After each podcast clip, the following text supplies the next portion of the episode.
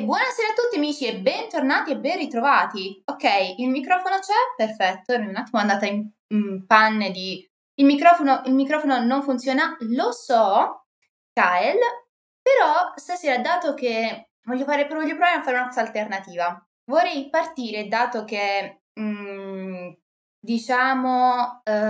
è oggi un giorno... Joy glorioso, come direbbe il cappellaio matto del reboot, remake di Alice in Wonderland, no? Cioè un giorno da festeggiare, tra virgolette, perché era da tantissimo che non facevo il mondo dei libri, e dato che comunque il libro, il romanzo di cui parleremo stasera, tutti lo conosciamo, tutti, volevo partire con un discorso magari di... chiacchiera oggettivamente con voi della chat e poi magari al momento invece del vero e proprio momento di racconto, spiegazione, da fata turchina, non so se si era notato, ho fatto tutto in tematica azzurro, non troverò mai il turchino, è una tonalità che non riesco a trovare, quindi mi adatterò con quello che ho. Avrei raccontato appunto la vita dell'autore, le motivazioni del perché il Pinocchio è Pinocchio, perché è uno dei racconti a tutti gli effetti, insieme a Alice del Paese delle Meraviglie, non so parlare, comunque insieme ad Alice e al Piccolo Principe, diciamo innovativa. Sera Gaetano, quindi dato che oggi è un ritorno, contando che all'epoca era un colore diverso, ma io mi rifaccio al classico fata turchina, tesoro, quindi cioè, la butto lì in caciara, anche perché, ecco, per questo dico, oggi partiamo da una chiacchiera introduttiva tra chat e la sottoscritta, e poi al momento opportuno cambiamo. Ecco, stasera... si era capito, si parla di Pinocchio, no? Naso lungo, burattino, marionetta che vuole diventare bambino, che c'è il padre che si chiama Geppetto, che è un falegname, c'è la fata turchina, c'è il grillo parlante, il maledetto ratto della maledizione. Senti, Topolino, raga, chi ama Disney capisco, ma ragazzi, ha colonizzato tutto e tutti, Disney anche meno, cioè, ma basta. Basta, a parte tutte le cavolate che ha fatto Disney in sto periodo con Politically Correct, che ci sta, ma sta anche un po' esagerando, blackwashing, whitewashing. Stranamente quelli che ci vanno di mezzo sono sempre le altre etnie, perché non c'è soltanto il bianco e il nero. Ci sono le varie sfumature di grigio. No, sto giocando, però oggettivamente non viene risaltato anche, diciamo, altre tonalità, ok? Ci sono gli albini, ci sono gli irlandesi che hanno i capelli rossi ed è una rarità anche quella, ci sono gli asiatici, ci sono le varie etnie dell'Arabia Saudita, ok? Però lasciamo perdere questo discorso, se no andiamo a perderci. Ecco, volevo sapere, ma voi di Pinocchio? Cioè, io ci sono cresciuta, premetto, io sono cresciuta con la sirenetta, sono cresciuta, ve l'ho sempre detto, con mia mamma che mi raccontava il mito greco, eccetera, eccetera. Però anche ogni tanto mi leggeva le favole, le fiabe, i racconti, diciamo, classici. E Pinocchio insieme alla Sirenetta, la Bella e la Bestia, Jasmine, era un must. Oltre al fatto che ogni volta mi spaventavo un botto con Sputafuoco, io non so perché, quando ero piccola ero strana, però...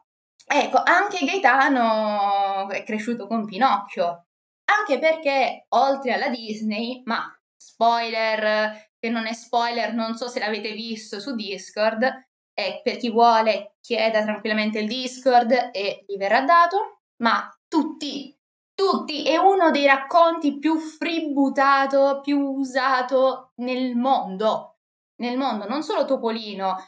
Ci sono un botto di cartoni animati, di proprio sia americani che anime giapponesi che si rifanno su Pinocchio.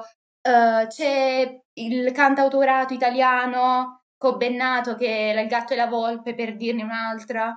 Ovviamente i videogiochi, mondo dei videogiochi, più o meno citazioni alcuni che non sono praticamente per nulla citazioni, tipo l'ultimo che sta uscendo, The Lies of P, che voglio vedere, Miyazaki misto a Collodi, io lo voglio vedere, cioè, o anche Kingdom Hearts, che poi non so se l'hanno più messo, perché c'erano stati problemi, mi pare, con Pinocchio su Kingdom Hearts, però, cioè, per dire che è un personaggino, è partito con, vabbè, racconto per ragazzini, fatto su un giornaletto, e niente, è finito che prende, anche al tempo di Collodi, ha spopolato. Dopo il canto di Natale è una delle storie più munte, infatti, e a me questa cosa mi fa morire, perché a parte il fatto che era oggettivamente, io ripeto, alcune cose mi terrorizzavano da bambina, cioè, anche la trasformazione in ciuchino, no? In asinello, mamma mia, là dicevo ok, non devo dire bugie, non devo fare nulla perché se no mi trasformo o mi cresce il naso. Già, comunque, potete notare che è leggermente allungato. Se poi mi cresceva lungo, finiva male, ma malissimo. Era la fine per me. Quindi, non so, voi se conoscete altre storie di Pinocchio. Io mi ricordo che c'era Le nuove avventure di Pinocchio, che mi sono anche segnato, era Bersola Lopez, che era... Naso di legno, cuore di stagno, burattino. Era una canzoncina là di questa riproposizione di Pinocchio ad anime, che era, non mi ricordo, 1900 qualcosa, cioè relativamente recente, ma comunque anni 90 tipo, forse anche prima. E c'era questa cosa che sulla Rai la riproponevano, Naso di legno. Io mi ero prendendo rincitrullita da bambina a sentire questa canzoncina. Oh Pinocchio, ma come... Cioè io, raga, spero che non mi fributino, la sto cantando io, quindi non cioè, fributino, vabbè, non mi bannino, mi facciano strike, perché sto cantando io, ho fatto delle cose minuscole, non penso neanche di essere brava a cantare, quindi dovrei evitare, cioè di avere problemi, però non si sa mai, è assurdo. Cioè, assurdo, da tutte le parti, Pinocchio. Me lo sognerò la notte. Che poi, l'idea del burattino è un'idea che oggettivamente c'è in Italia come mondo, come idea. Qui in Sicilia ci sono i pupi, no? In Puglia anche nelle... Allora, mi pare che era un po' zona anche di Ancona, quindi... vabbè, diciamo tutta l'Italia in generale, perché mi ricordo che mi venivano a essere fatti quando ero piccola i burattini in versione, e quello che con le storie anche quasi horror, sì, lo ricordo, è quello con le esatto, cioè, c'è di tutto di Pinocchio. E stavo dicendo, in Italia ce ne sono un botto di storie con i burattini, perché c'erano i pupi da una parte, abbiamo le marionette, non so se voi le avevate da bambini, quelli quasi mettevi nelle mani e facevi i gesti con le teste. Io avevo Arlecchino, Pulcinella e mi pare Colombina, e quindi direte, ma che c'entrano? C'entrano perché venivano associati i burattini con i pupazzi che si muovevano con le mani, quindi... Io pure in casa, anche se ormai è distrutto, ho anche un piccolo portachiavi di Pinocchio, per farvi capire. Io proprio, ed è di quando ero bambina, distrutto, tutto penzoloni, ma ce l'ho ancora. Sì, lo avevi. Cosa avevi, Gaetano? Avevi però si chiamano le marionette?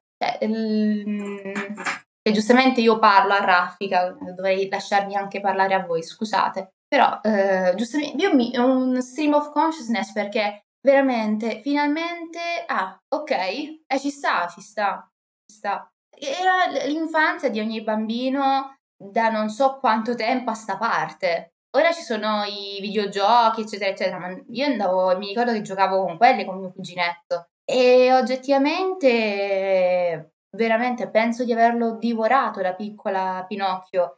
E dato che comunque avevamo citato i Fratelli Grimm, avevamo citato, anche se mi pare, fatto un botto di secoli fa ormai il mondo dei libri, quindi non me ne ricordo manco più, brava che sono, però mi pare che avevamo citato anche la Sirenetta o su Discord o proprio qua, E ho detto, vai, a questo punto facciamo anche Pinocchio, perché che fai? Te ne privi? Te ne privi? Cioè, e poi, come al solito, ora lo vedremo insieme, vi posso garantire che Collodi, la vita di Collodi è, ok, non si può dire che è quella di Pinocchio, ok, assolutamente no, non era un burattino, era umano lui, però c'è una parte, soprattutto della sua infanzia, che ricorda molto Pinocchio, cioè Collodi era un bimbo vivace, poi l'hanno ovviamente dovuto squadrare, perché come tutti i bambini, ora c'è la cosa del il bambino è troppo vivace, è iperattivo, c'era proprio, se non mi sbaglio, gli hanno fatto proprio una sindrome dell'essere iperattivo, e mi ricordo mia mamma che mi faceva gioca, salta, fai, muoviti, perché i bambini hanno un botto di energia, devono essere, tra virgolette, liberi di sfogarla. E ora invece tendono sempre a chiudere il bambino, o si attacca alla TV o alla PlayStation, Xbox, eccetera, eccetera, eccetera, o al computer. Quindi sto facendo un ragionamento da vecchia, però ovviamente c'è proprio una progressione, un cambiamento del mondo che già al tempo di Collodi c'era comunque questo andamento di il bambino deve essere un adulto in miniatura, soprattutto perché, per chi non lo sapesse, Collodi era del 1800 e al tempo i bambini erano veramente piccoli adulti, dovevano trovarsi il lavoro, eccetera, eccetera. Sempre nello stesso periodo abbiamo il verismo, ricordo, era così nel 1800 esattamente, abbiamo il verismo con una figura quale quella di Rosso Malpelo che andava nelle miniere, se non sbaglio. Quindi per far capire un po' l'andazzo, poi con il verismo, eccetera, eccetera, ne parleremo, che là è tanta roba che non mi azzardo ad affrontarla, però l'infanzia finiva a 10 anni, se non prima, e dipendeva dallo status economico della famiglia, perché se eri anche piccolino, però famiglia numerosa, famiglia povera, andavi a lavorare, per questo ti dico. E Collodi oggettivamente nel suo Pinocchio fa vedere come in realtà i bambini lasciateli giocare. Ma ora questo ne parleremo, ora dato che ci siamo, vedete, era l'idea di far chiacchierare un pochino. E infatti i poveri appena possibile lavoravano, era quindi dai 5 ai 6 anni, da che iniziavano a camminare. Ma vi dirò, anche mia nonna, ok? Siamo inizi degli anni, cioè del secolo scorso, anni 20 più o meno, e mia nonna da bambina o comunque relativamente piccola andava a prendere le stoffe per poi portarle alla mamma a ricamare o le lavava, iniziava a ricamare anche lei. Infatti poi mia nonna divenne anche maestra di taglio, quindi divenne sarta a tutti gli effetti, perché sin da piccola faceva quello come cosa in casa per aiutare la famiglia. Comunque dai, non lo so, avete qualcosa da dire voi così? Facciamo veramente, l'idea è fare un'introduzione anche di dialogo e poi partire con il mega racconto. Ho voluto cambiare, poi se vediamo che non va bene ritorniamo al vecchio standard, però ogni tanto è bello modificare un po' diciamo il mood, in maniera tale che possiamo anche avere un dialogo su un libro, un romanzo, che sì, secondo me è uno dei migliori per quanto riguarda anche il carattere educativo che dà ai bambini. Perché, ok, la sirenetta bella, però diventa schiuma perché non riesce a stare col fidanzato. Cioè, non è la classica storia del principe e delle principesse, che oggettivamente diventa un po' noioso. E non è quello che, vabbè, voi siete ragazzi, però per una ragazza è la Barbie. La Barbie, sì, bellina quando sei piccola, però poi le storie della Barbie gira e ruota sono sempre quelle. Ora, hanno fatto uscire il film di Barbie, dovrei andarlo a vedere? Non lo so, anche perché oggettivamente non ho tempo, però ho visto alcune recensioni, alcune sono positive, altre negative, e sono un po' perplessa. Quindi Gaetano dice vai libera, penso che questo voglia dire vai libera. Nel dubbio direi di no, mi sembra giusto. Nel dubbio va ad aspettarsi un po' di tempo, in maniera tale che le acque un attimo si calmano, perché è anche vero che Barbie ha tanto... Barbie è un'altra idea di quasi di, in un certo qual modo, burattino, cioè le bambole, i burattini sono cose di infanzia e non è il classico personaggio principessa che o principe o eroe di turno, che dopo 2 minuti rompono anche. Vabbè, dai. Allora, datemi un secondo. Allora. Partiamo con musica da Super Quark. No, per carità, me l'ha già fatto la mia migliore amica più di una volta sta cosa e non l'ho trovata per nulla carina, però partiamo con chi è Collodi, ok? Perché, come voi ben sapete, se non si conosce l'autore non si può capire il racconto, giustamente, che si voglia dire o meno, ma gli autori nelle loro storie ci mettono sempre almeno un tocco personale. Non ci riescono a essere oggettivi. Allora, Collodi, il cui vero nome, perché Collodi dovete sapere che è uno pseudonimo, Collodi, fiorentino noto come Carlo Lorenzini, è appunto un autore, è l'autore a tutti gli effetti che scrive, oltre a il celebre Pinocchio, diversi romanzi, e diversi anche articoli di natura, potremmo dire anche intellettuale, per quanto riguarda il mondo del teatro, della prosa e della poesia, anche su giornali, quindi oggettivamente riviste, quindi era sia scrittore che giornalista, che appunto nasce in Italia nel 1826, quindi parliamo di quest'autore che, vi dico già questo dettaglio, la vita di Collodi si sviluppa diciamo nel corso del 1800, non ha modo di andare oltre il 1901 o altro, ha una vita intensa oggettivamente ma anche relativamente breve. E vediamo come il giovane Carlo sia a tutti gli effetti il primo di 10 figli. 10 figli di cui purtroppo molti muoiono in giovane età.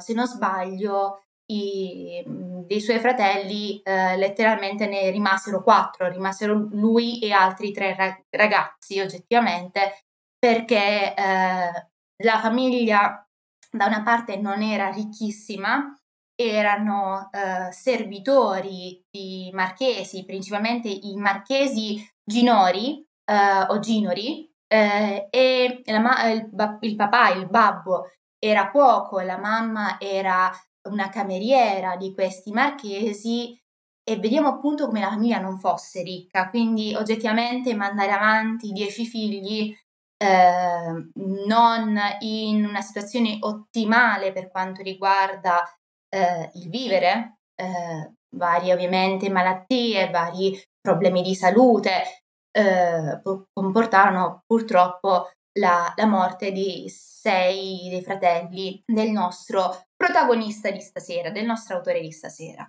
Fatto sta che perché lo pseudonimo Collodi? Il termine Collodi, che lui prese come appunto cognome tra virgolette, deriva in realtà da una località vicino, penso ai territori di Firenze, comunque in provincia di Firenze, penso. Comunque questa località, di nome appunto Collodi, era sede di uno dei possedimenti di questi marchesi che il nonno materno dell'autore diciamo controllava, era tipo il guardiano, ok, di questo podere che avevano questi marchesi.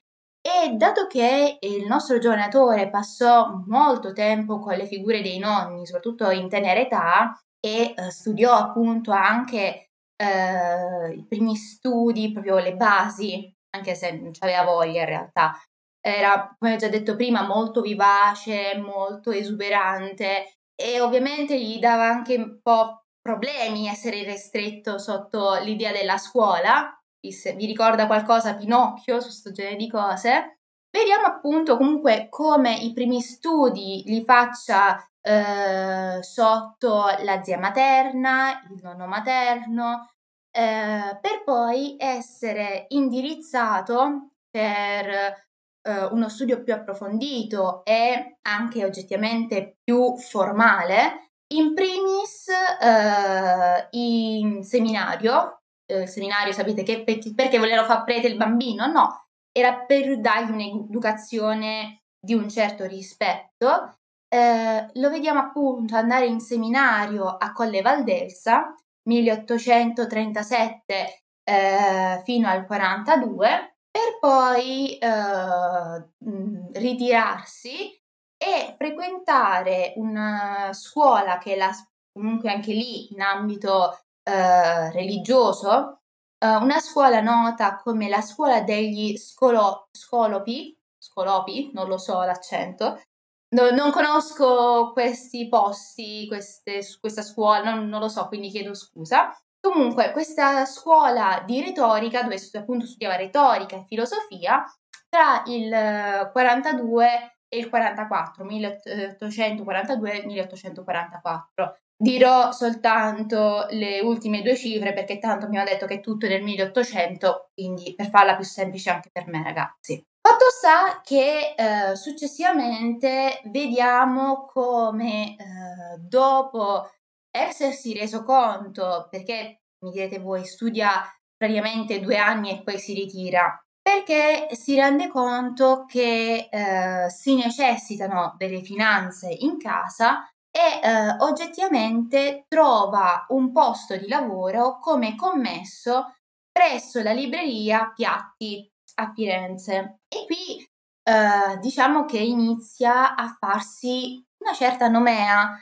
Il ragazzo estremamente intelligente, interessato allo studio, interessato alla cultura, gli viene anche permesso a un certo punto nel 45 di leggere libri che erano stati messi un po' al bando, erano libri un po' problematici, e quindi per farvi capire come a un certo punto l'autore fosse a tutti gli effetti ben visto dal proprietario di questa libreria, e vediamo come l'atteggiamento anche del giovane Carlo progressivamente cambi. Lo vediamo infatti diventare più calmo, più sereno, anche perché ovviamente la scuola ha modificato il suo carattere iperattivo e fanciullesco in un carattere un po' invece più maturo, un po' più riflessivo, un più dedito allo studio. E progressivamente cosa succede? Succede che anche per quanto riguarda la situazione familiare, finalmente con il lavoro, diciamo, come commesso della libreria, del nostro autore, il lavoro che il fratello, uno dei fratelli sopravvissuti del nostro autore, era riuscito ad avere sotto i marchesi Ginori, comunque sotto i marchesi, danno una certa stabilità alla famiglia che ha un respiro di sollievo. Ed è anche in questo periodo che il nostro autore inizia a scrivere degli articoli. Lo vediamo scrivere per esempio un articolo sull'arpa per quanto riguarda diciamo una critica in senso ovviamente non negativo del termine, non è che criticava lo strumento, però una riflessione in ambito musicale e diciamo anche artistico per quanto riguarda appunto questo strumento, che scrive per la rivista L'Italia musicale, di origine milanese, quindi lui inizia a scrivere articoli anche diciamo per riviste di un certo rispetto, di un certo peso, perché l'Italia musicale era una delle riviste più importanti per quanto riguarda il mondo inerente all'ambito della musica, all'ambito teatrale, e vediamo come prenda in un certo qual modo, cioè diventa interesse, ok, di una cerchia di intellettuali, una cerchia di figure che sono appunto il gruppo di intellettuali degli Scapigliati, milanese, che progressivamente iniziano ad apprezzarlo. Vediamo come inizia a scrivere anche, diciamo, critiche, recensioni inerenti al mondo della prosa, della poesia, delle opere, diciamo, teatrali, e questo suo peso in ambito appunto intellettuale lo porta anche, oltre ad aver comunque ormai fatto conoscenza col mondo milanese, lo porta anche a essere influenzato in maniera molto pesante, tra le altre cose, dagli ideali indipendentisti, dagli ideali di Mazzini, l'indipendenza dell'Italia dallo straniero, e infatti partecipa alle rivolte del 48-49, e da qui oggettivamente non è che la Toscana fosse, cioè c'era il Granducato di Toscana, quindi diciamo che partecipando alle rivolte per l'indipendenza si mise un po' nei guai. Infatti lo vediamo tornare da queste rivolte, da questi scontri, ritornare appunto a Firenze. Diciamo che la vita di Collodi è principalmente ok, che viaggia, va a Torino, va a Milano, ma è principalmente a Firenze, ragazzi. Ritorna appunto a Firenze e qui inizia a scrivere, diciamo, piccoli testi a tema politico, ironico, satirico, un po' per ovviamente prendere l'aria e il carattere della Toscana, e poi in futuro, nel suo futuro ovviamente, riproporlo nel Pinocchio, quindi l'idea dell'ironia, della battuta, del gioco, ma anche la sottile vena politica lo mettono un po' nei guai. Tant'è vero che lui fonda in questo periodo anche un periodico che è il Lampione, un periodico di un certo peso, che però l'idea era per, diciamo, dare luce a coloro che si sono persi nelle tenebre, cose varie, cioè l'idea era appunto di essere un faro illuminante. Il Granducato di Toscana glielo fecero chiudere subito, perché era un centro di figure che erano contro appunto la figura governante in quel momento, erano appunto filo Savoia, e quindi glielo fecero chiudere, e per 11 anni rimase chiuso questo appunto periodico. Però ciononostante vediamo Collodi continuare i suoi scambi con il mondo milanese e torinese, e vediamo anche in questo periodo l'autore iniziare a scrivere per quanto riguarda eventi che avevano portato progresso, ok? Perché dico ok, scusate, tic da professoressa, non solo una professoressa, comunque che avevano portato progresso industriale e tecnologico in Italia. Parliamo infatti dei suoi primi romanzi. Voi mi dite che c'entra il romanzo con il progresso industriale.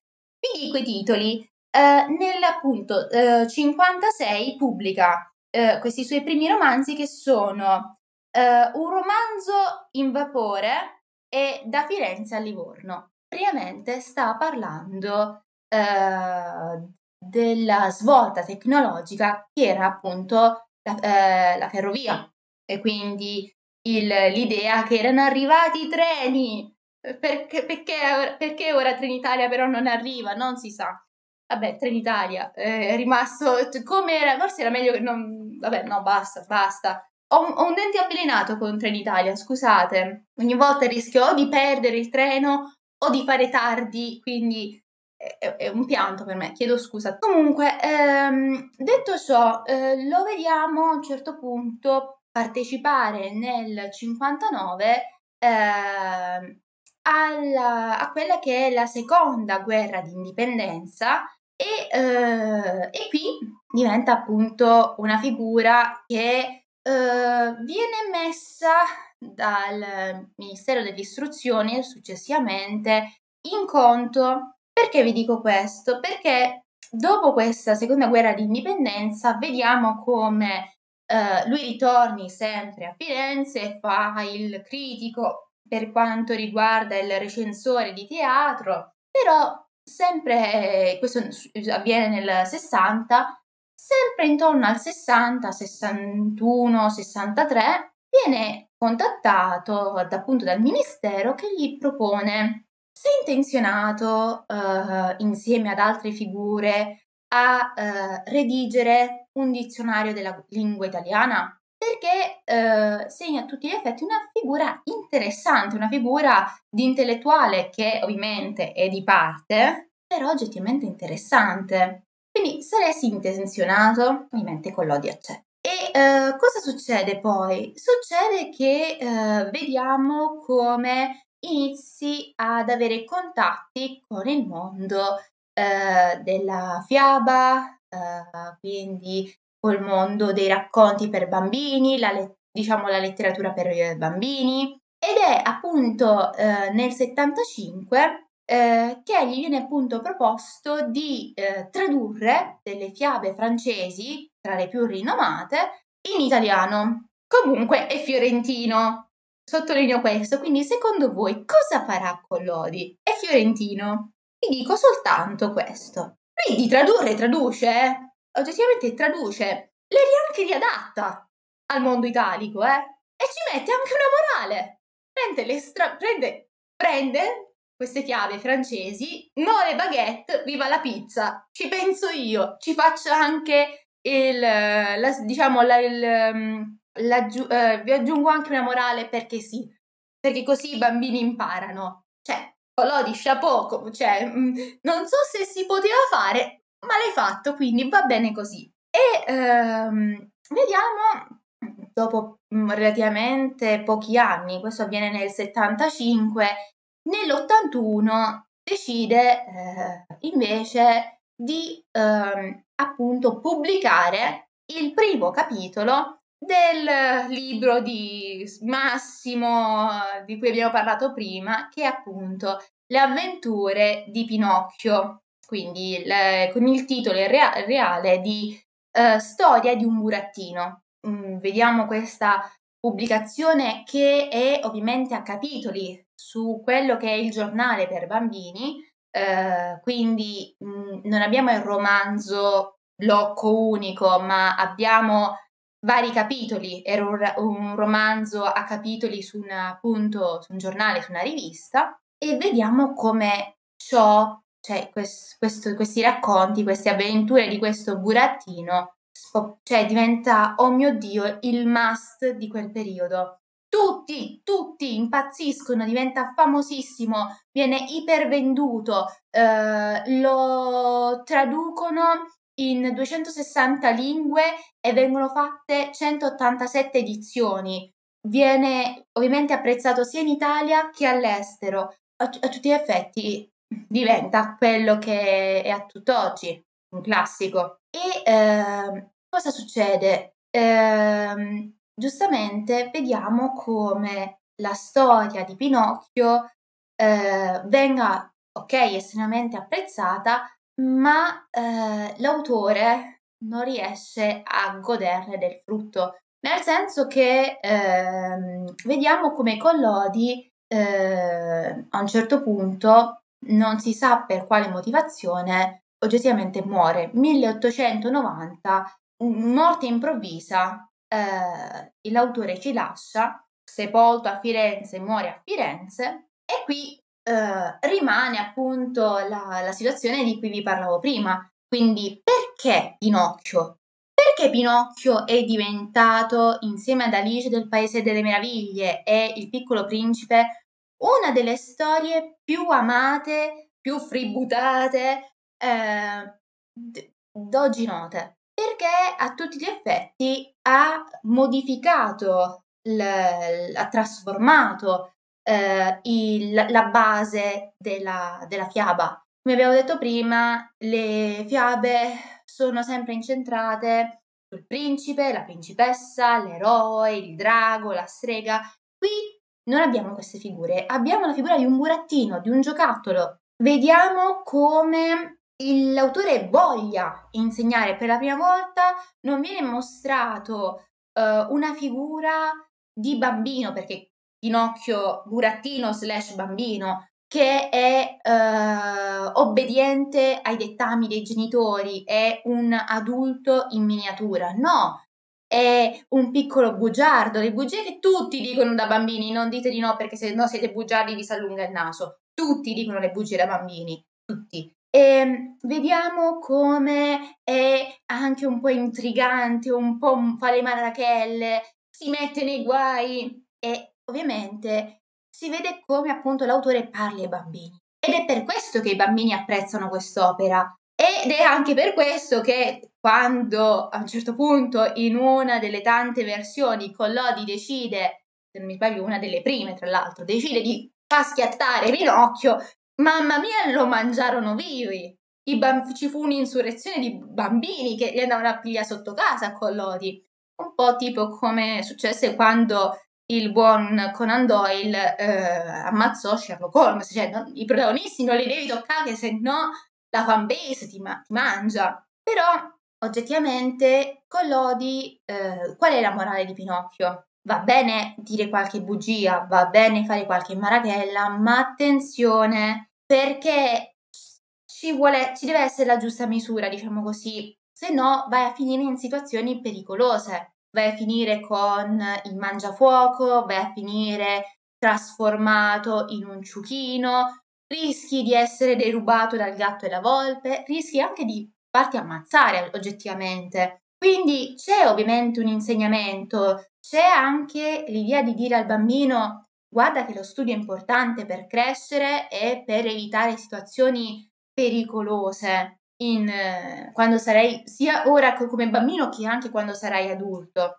però dall'altra parte nel racconto non si nasconde assolutamente il fatto che la fanciullezza vada vissuta, il bambino, l'infanzia, il desiderio anche sbagliato ma ingenuo di Pinocchio di giocare, di scherzare, di essere nel paese dei balocchi in un eterno gioco. È giusto perché è un bambino, ripeto, bambino burattino, ma è giusto. Però attenzione perché soltanto gioco non si campa e purtroppo questo lo sappiamo tutti perché poi quando cresciamo ci rendiamo conto che dobbiamo andare a lavorare. Non mi sto autoconvincendo che dovrei cercarmi un lavoro, lo so. Quindi per farvi capire un po' l'idea di Pinocchio, idea che si basa anche su un altro concetto, il rispetto della figura del genitore. Vediamo come all'inizio Pinocchio non dia retta a Geppetto, fa un po' il cavolo che gli pare, mettendosi nei guai, e vediamo come anche Geppetto per dar retta al figlio finisce nella famosa, sempre una delle tante versioni, la famosa pancia della balena, che poi non si è mai capito come ci va a finire. Io sta cosa non mi ricordo come ci vada a finire, se c'è, perché sicuramente ci sarà nel romanzo, ma io non me lo ricordo. Perché Geppetto finisce nella pancia della balena? Boh, non mistero. Però vediamo come in quella versione in cui appunto alla fine Pinocchio fa il bambino buono, aiuta il padre a salvarsi dalla balena e quindi proprio diventa un bambino di carne, e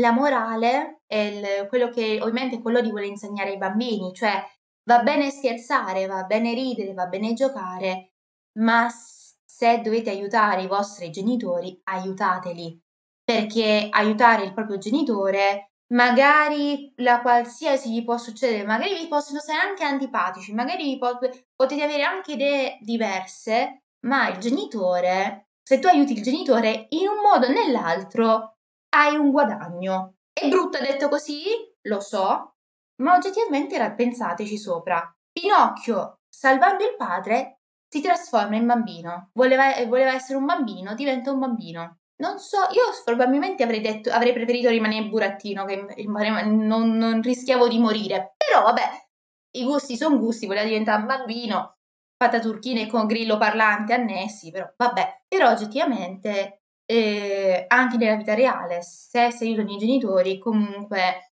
di norma si ha sempre in qualche modo, dipende poi dal genitore, però di norma i genitori ricambiano l'aiuto, va bene? Scusate, queste, sono andata un po' nel dettaglio di fatti di vita vissuta, ecco perché era un po' più o meno non fatti miei, fatti di vita vissuta, ma di conoscenze comunque che conosco. Ok, detto ciò, allora, mi rendo conto che ho fatto una live iper mega veloce, ma non importa, perché purtroppo con il mondo dei libri, a parte che Collodi oggettivamente potremmo parlare dei libri inerenti all'ambito della ferrovia, ma francamente sono seriamente lui che dimostra la bellezza appunto dell'idea del viaggio, dell'innovazione. Però posso dire una cosa, ecco, dovete sapere, anzi ve ne dico due. Dovete sapere, punto uno, che Pinocchio non è il primo personaggio diciamo infantile, proprio bambino, che viene ideato da Collodi. Ci sono nei suoi scritti altre figure di monelli, chiamiamoli così, di bambini birichini, che però, come nel caso di Pinocchio, hanno un modo di rivalsa, hanno anche loro, diciamo, sì, sono monelli, però un essere monello buono, potremmo dire così, sono i monelli che possono essere i bambini di, non lo so, delle scuole elementari che giocano, quindi sono queste figure birichine ma innocenti. Ci sono altre figure di questo genere in Collodi. E poi, altro dettaglio che ho beccato, non so se è vero, non so se è falso, non so neanche se questa figura esiste, però c'è una figura di intellettuale, non lo so, ma non è per screditare, che non lo conosco, quindi non lo so veramente. Comunque ho letto, e vi dico anche perché a un certo punto sono andata a sbirciare anche su Wikipedia, e ho visto che c'è un tal G che dice che Collodi si è rifatto a una storia precedente per ideare l'idea di Pinocchio. Quindi era tipo in uno dei suoi articoli, in uno dei suoi questo signore, di questa figura, ha scritto appunto di questo fatto. Oggettivamente non vi so dire se è vero o se è falso, perché dovrei andare a sfossare Collodi e dire scusami caro, hai preso ispirazione da altri? No, perché ormai il mondo si basa sempre su qualsiasi cosa, sull'ispirazione, però non penso che Collodi mi possa rispondere, quindi non lo saprò mai. Però ve lo volevo dire, c'è questa figura che attesta che con un titolo clickbait, potremmo dire, nell'articolo diceva Collodi lui stesso col naso lungo, una cosa del genere, non mi ricordo, era Wikipedia.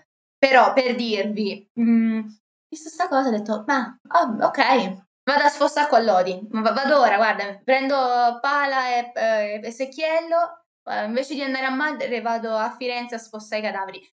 Ovviamente, signori di Twitch, tutti in generale, sto scherzando, io sto qui, a parte che non lo prendo, dove lo prendo l'aereo che in Sicilia ci sono gli incendi? Fra un po' danno fuoco, non lo so, o danno o prende fuoco anche la casa. Comunque faccio una cosa, libero, così se volete scrivere anche voi potete scrivere. Scusate, questa live è oggettivamente ci sta, molto più rilassata delle altre, ma perché mi devo riprendere proprio in modalità professionale, l'ho messa molto sul ridere, scusate, su ridere, su scherzare, su giocare, ma oggettivamente a un certo punto pensavo anche di non farla perché oggi perché a me succedono sempre di ogni l'estate è orribile, l'estate è una stagione orribile, però ero anche quasi propensa a fare altro, però avevo detto che avrei fatto il mondo dei libri e ho fatto il mondo dei libri, però è un mondo dei libri un po'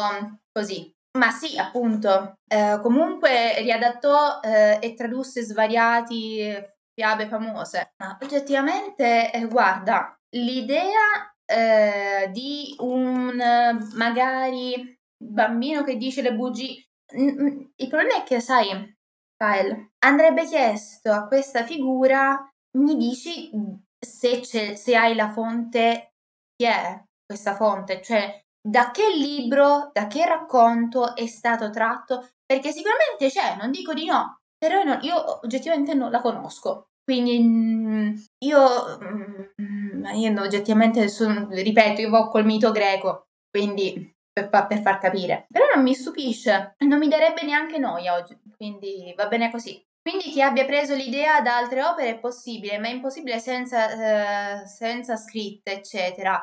Esatto, lettere, eccetera. Le sole somiglianze non bastano. Appunto, ma anche se dici, vabbè, Collodi ha preso un'opera incompiuta di un autore, magari che c'era un incipit, però poi quest'autore ha detto no, non la faccio, e l'ha rimodellata a modo suo e ha creato un personaggione che è quello di Pinocchio. Dio santo, anche perché, mi permettete, chiedo scusa a eventuali ragazzi non italiani presenti, ma dato che, diciamo, sono molte figure che prendono spunto da noi, se noi prendiamo spunto ogni tanto da qualcuno, diciamo così, è un do ut des la cultura. E questo è vero, in generale è così, in qualsiasi... A questo punto, se no, dovremmo tributare di condannare tutti coloro che... in un modo o nell'altro hanno preso ispirazione da, non lo so, dai greci, dai romani, proprio per dire una. Poi io vado pesante, lo so. E appunto i concetti di base sono sempre quelli. Comunque, curiosità, domande, non lo so, Gaetano, chi in chat, scrivete, che intanto sono in modalità pipetta. Mi ripeto, quest'autore per me merita. E sapete qual è anche... Il problema di Collodi è che nei libri di scuola io non l'ho mai trovato. C'è ovviamente le figure, non lo so, Verga, sono sempre quei 2 o 3 nomi, diciamo così, mega poeti, mega... Ma Collodi non se lo... Perché c'è scritto la storia di un romanzo per bambini. Ma ha avuto un'influenza assurda il romanzo per bambini. Almeno una citazione gliela vuoi mettere nell'antologia da studiare? Comunque è bella live, è bella e rilassante. Oh, grazie. Una scema. Ovviamente, ragazzi, queste live sono... Sì, per raccontarvi qualcosa che non so se sapete o se sapete... Cioè, per chi non sa una cosa nuova. Per chi... invece sa, c'è modo di fare un dibattito sopra e oggettivamente sono anche per rilassarsi, cioè sentite la voce di una tipa che vi parla, tipo ASMR, non so quanto possa essere bella la mia voce perché non lo so, però può funzionare. Io sapevo di Pinocchio ma non sapevo chi lo ha scritto, perché oggettivamente quello è il fatto, Gaetano, non... magari Collodi dici ok, magari anche gente che allora tu non sapevi chi l'ha scritto, magari gente che magari sa chi è Collodi però non sa che ha fatto anche scritti di natura intellettuale di peso su appunto prosa, filosofia, teatro, E molti si immaginano Collodi come, vabbè, ha scritto soltanto la storiella per bambini. No, era una figura di un certo peso storico, andata anche nelle guerre per l'indipendenza dell'Italia, cioè non era il primo scemo di turno, cioè ha rischiato anche di si è messo anche nei guai con il Granducato di Toscana, perché giustamente se sei un rivoluzionario e ti conoscono perché ti sei fatto una certa fama, ti vengono a prendere sotto casa. Quindi è una figura che meriterebbe di più, meriterebbe oggettivamente un pelino di più, meno Pinocchio e forse un po' più Collodi. Ora, speriamo che Lies of P sia decente, perché se non dicono che si sono rifatti a Collodi, se non sono rifatti bene io li veno. Quale delle tante versioni, perché come ho già detto ha avuto più di 100 edizioni differenti. Mamma mia, vedremo. Comunque va fatto ovviamente. Mi sta partendo una cosa che sembra ovviamente una professoressa. Mamma mia, sapete, ho una docente universitaria per B&B, mi sta pigliando il tic di fare la professoressa. Mamma, no! Allora, compito a casa? No, col cavolo! Ho già la tesi da scrivere, mi metto a cercare tutte le cose di Pinocchio che ci sono nel mondo, finisce male. Comunque ci sono veramente un botto di anime su Pinocchio, Gli eredi di Collodi, ma anche perché gli ultimi scritti di Collodi, tra le altre cose, lui li ha lasciati in eredità alla biblioteca di Firenze. Quindi, perché ovviamente ho visto anche che persino il nipote si mise a scrivere racconti per bambini.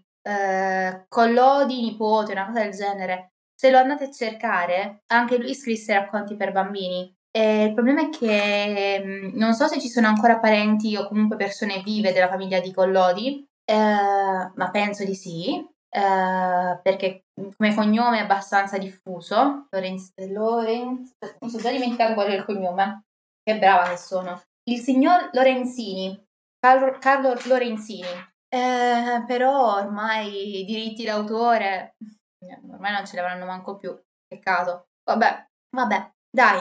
Io penso di avervi annoiato abbastanza con le mie chiacchiere. Mi dispiace di essere stata poco intia al mondo dei libri e più intia al chiacchierona, a voler discutere, ma Pinocchio è... Quanta fretta, ma dove corri? Dove vai?